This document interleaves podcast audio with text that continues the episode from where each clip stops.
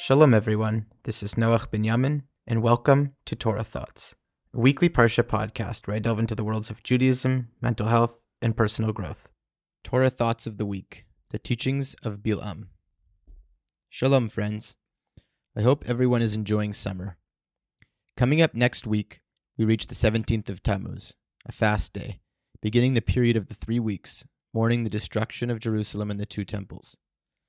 This fast commemorates five tragic events Moshe breaking the first tablets after the golden calf incident, the Jews' discontinuation of temple services during the siege of Bavel, the burning of the Torah by apostomos, the placing of an idol in the temple, and the walls of Jerusalem being breached during the Roman siege.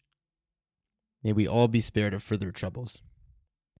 In this week's Parsha, we learn about the strange story of Balak and Bilam. Balak, king of Moab, calls for Bilam the prophet to curse Israel, in order that they not destroy Moab, like they did to Emor. Bilam is clear to Balak that he will only speak what God wants him to. In the end, he ends up blessing the people of Israel. It is a very strange story. One such part is when Bilam is heading towards Balak, and his donkey keeps thwarting the mission, as it had seen an angel of God with a sword something which Bilam did not see. I want to focus on this part of the story and its meta message. In our Torah, we have complicated characters. We have leaders who both succeed and fail. Chazal is clear in their belief that we can learn from every single person. As much as Bilam is considered bad, as in reading parts of this story and other statements by our, by our sages, there is also a muddier picture. Chazal and Midrash even compare the greatness of the level of prophecy of Moshe to Bilam. In our story, Bilam obeys God, does not curse Israel, and showers them with blessing. In fact, the, same, famous prayer we say every day, Ma tovu ohalecha Yaakov, mishkenotecha Yisrael. How good are your tents, Jacob, your dwelling places, Israel. These are the words of Bilam. And yet Rashi discusses how Bilam was involved in was involved in the idol worship and immorality of Israel with Midianite women. Complexity. What can Bilam teach us? Why does Chazal compare him to Moshe? I think the answer that is staring at us is anava, humility.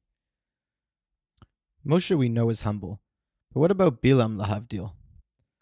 Of course, part of his insistence is in transmitting God's message and not his own, even if he does so imperfectly. This is just like Moshe, who was God's mouthpiece. And then there is that story, the story of the donkey. At first, Bilam, set in his ways, does not see the angel of God that the donkey sees. And in fact, he ridicules his donkey. He cannot imagine a scenario where he is wrong and the donkey right. And then his eyes are open and he sees the angel with a sword in hand. And what does he do? Chatati, I have sinned. I did not know that you were standing on the road before me. Bilam admits his mistake, his blindness, and acknowledges his wrongdoing. Humility. A lesson from Bilam. I feel blessed to be a part of a tradition that sees gray, that acknowledges complexity that does not create archetypes of good and evil across characters, but rather within the psyche of the characters themselves. Not to say that there are not evil people at the end of the bell curves. Chazal felt they resonated with Bilam's words. Ma tovu ohalecha Yaakov, and did not hesitate to use it, for they followed the Shita of the Rambam to accept truth where it comes. And the Rambam drew inspiration from Chazal who kept the words of wisdom of the famous Elisha ben Abuya, the Talmudic heretic. Even if they no longer mentioned his name, they kept his teachings. With love and revealed goodness, may Hashem bless us with the humility that if God forbid we make a mistake, to admit we are wrong and to seek to be okay with that inadequacy by acknowledging how we can do better and be better and to be able to lomed mikol adam, to learn from everyone, even as we know there are things not to emulate from Bilam. Perhaps this humility can allow us during the three weeks, when we reflect on the temple's destruction and the baseless hatred that took place.